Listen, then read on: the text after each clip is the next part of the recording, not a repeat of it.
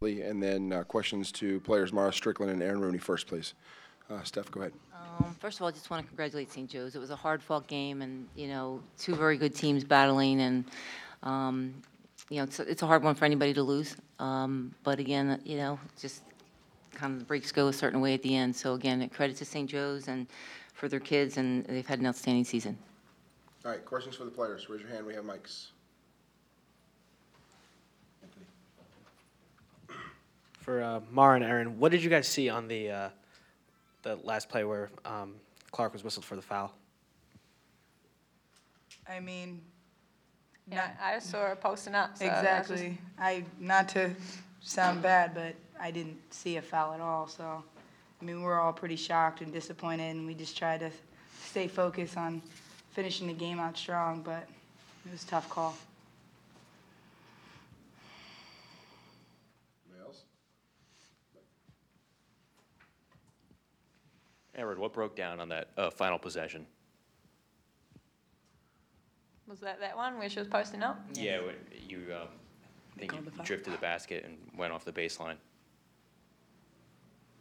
Well, the final possession, the, the final play, what broke down after the timeout? We timeout? were looking to isolate Erin, and then because they switched, she saw that the, you know, the guard was covering Sam. That's when she looked inside. So we were going to take, if Erin was switched on by a big, we were going to attack. If, if they switched and we had Sam, then, you know, we could go inside.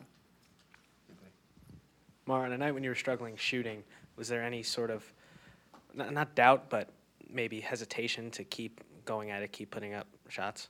I think um, in a game like this, you know, uh, it, it's a, it was a tough game, so you can't have any hesitation. You just got to go out there and let it fly, no matter what. Coach is always really positive about us taking, you know, taking our shots. So just trying to stay focused on defense and just continue to take the shots that I'm used to taking. Um, Erin, last time you guys played St. Joe's, you missed a couple free throws late that led to them getting into overtime. Were those free throws in your head at all late in the game when you missed one of your two? Um, well, after that game, obviously, like I needed to thought I needed to practice my free throws, so I have been practicing them a lot, and so I went up to the line fully confident that I was going to hit them. I didn't. Anybody else? For both you two, I know we talked a couple weeks ago about just the turnaround of this program. Obviously, you still have some basketball yet to play with the WNIT, but just what it means to be one possession away from making the NCAA tournament. Just put the season perspective as far as, I mean, 24 wins and just how exciting this year has been so far. I mean, I just have to say how proud I am of this team and how hard we've been working since day one, and just ah, just how proud I am of the girls coming out. You know, being preseason ranked number 11 to be able to do what we did. I'm just the girls worked so hard to turn around Fordham women's basketball. So really proud. Others? All right, girls, I'm done. Thank you very much.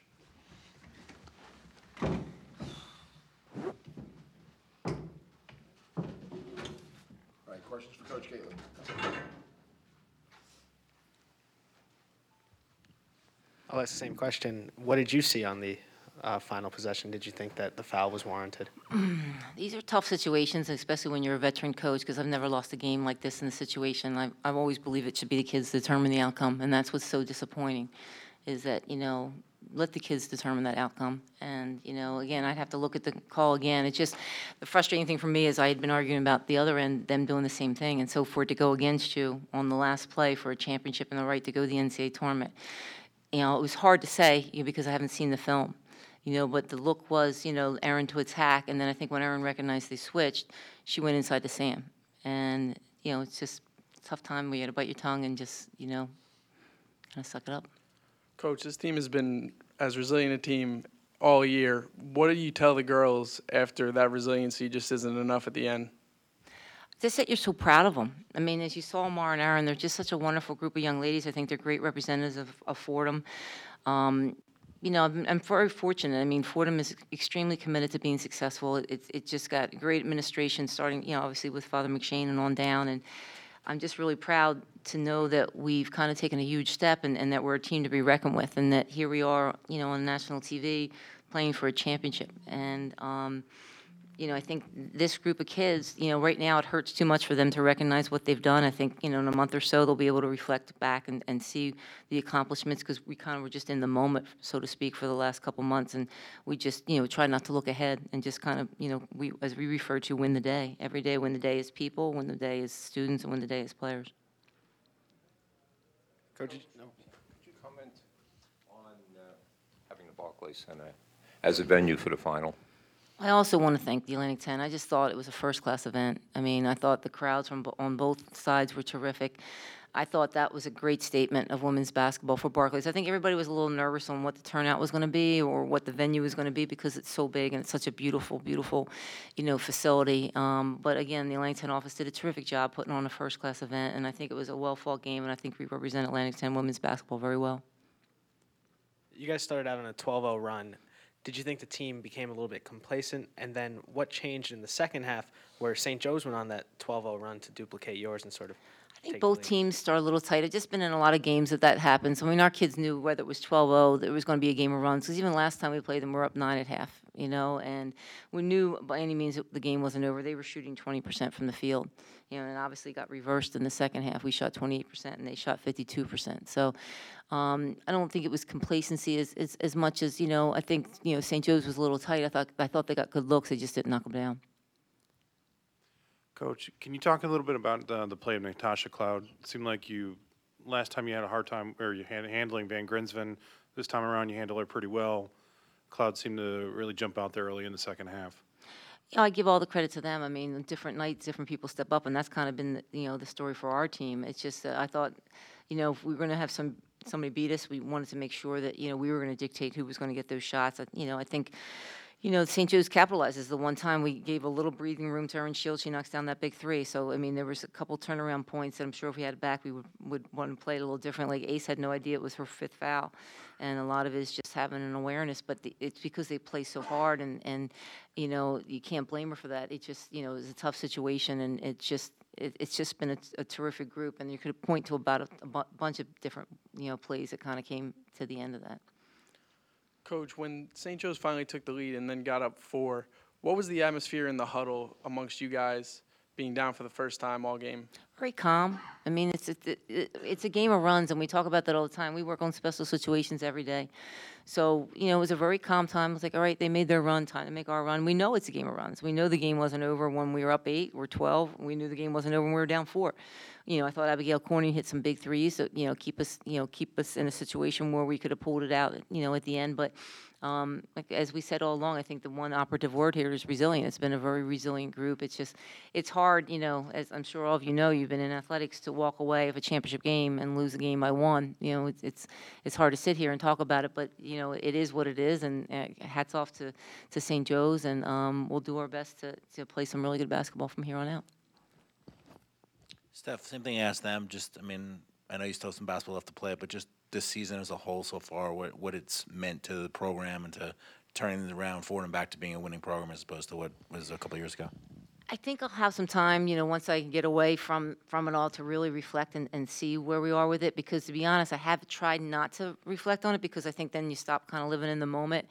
Um, it, it, once I have time to reflect on it, I think it'll hit me how many firsts that we were able to accomplish, you know, and um, you can't do it without having support. I mean, we have great support with our administration, and we just have a, a great product in Fordham. I mean, it's it's an easy sell. I often wonder when I was a head coach at St. Joe's why Fordham didn't win, you know. And having now be there and and being part of Fordham, I realized that it has all the pieces to be successful, you know. And it just was a matter, as any coach will tell you, of getting a few players, and obviously the three additions we had along with last year's players.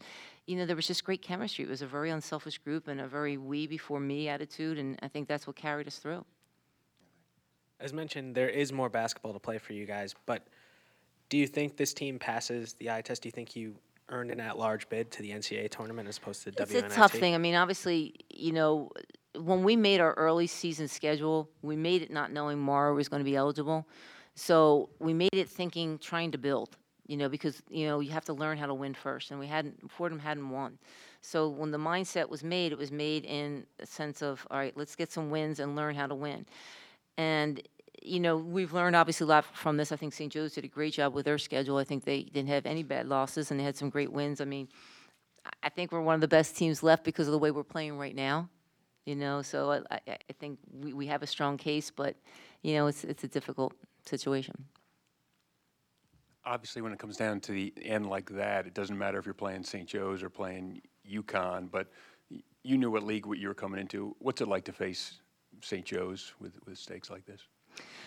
I mean, it's it, we spent the whole season say see no name on the jersey. You know, like we, it was a blank jersey for us. Everybody stood between us and what our goal was. And so when we went into that last game, we knew it was a hard fought game the last time we played St. Joe's. So we just really looked at it as a blank jersey, and we looked at somebody standing between us and, and, and going to the NCAA tournament. Yeah, I mean, it's it's obviously emotionally tough, you know, because I had coached there. I mean, for the people on the staff there I coached, you know, so it, it was tough, but it, it they're you know a well coached team, a very well rounded team, and you know a very strong program, and you know I had a lot of great experiences there. So, I mean, it's bittersweet, obviously, you know, because it was for a championship, but you know that's you know the, that's what happens when you play the game. Um, St. Joe's shot 52% in the second half after shooting just 20 in the first. Is that as simple as their shots starting to drop, or did something break down in the defense? I think it was shots starting to drop. I mean, because they started off really cool. I mean, they're not a 21% shooting team, so I think it was a matter of their start, their shots started to drop, and any time that we had any type of little let up, they they capitalized on it. I mean, when you keep a team in the 40s, you've obviously done a really good job defensively. I think you know, offensively, we, we kind of got out of rhythm a little bit, and I think we got down to the shot clock a little too much. But um, again, we didn't shoot particularly well in the second half, but um, it's just on different nights, different people step up, you know, and unfortunately, we fell, you know, two points short. short.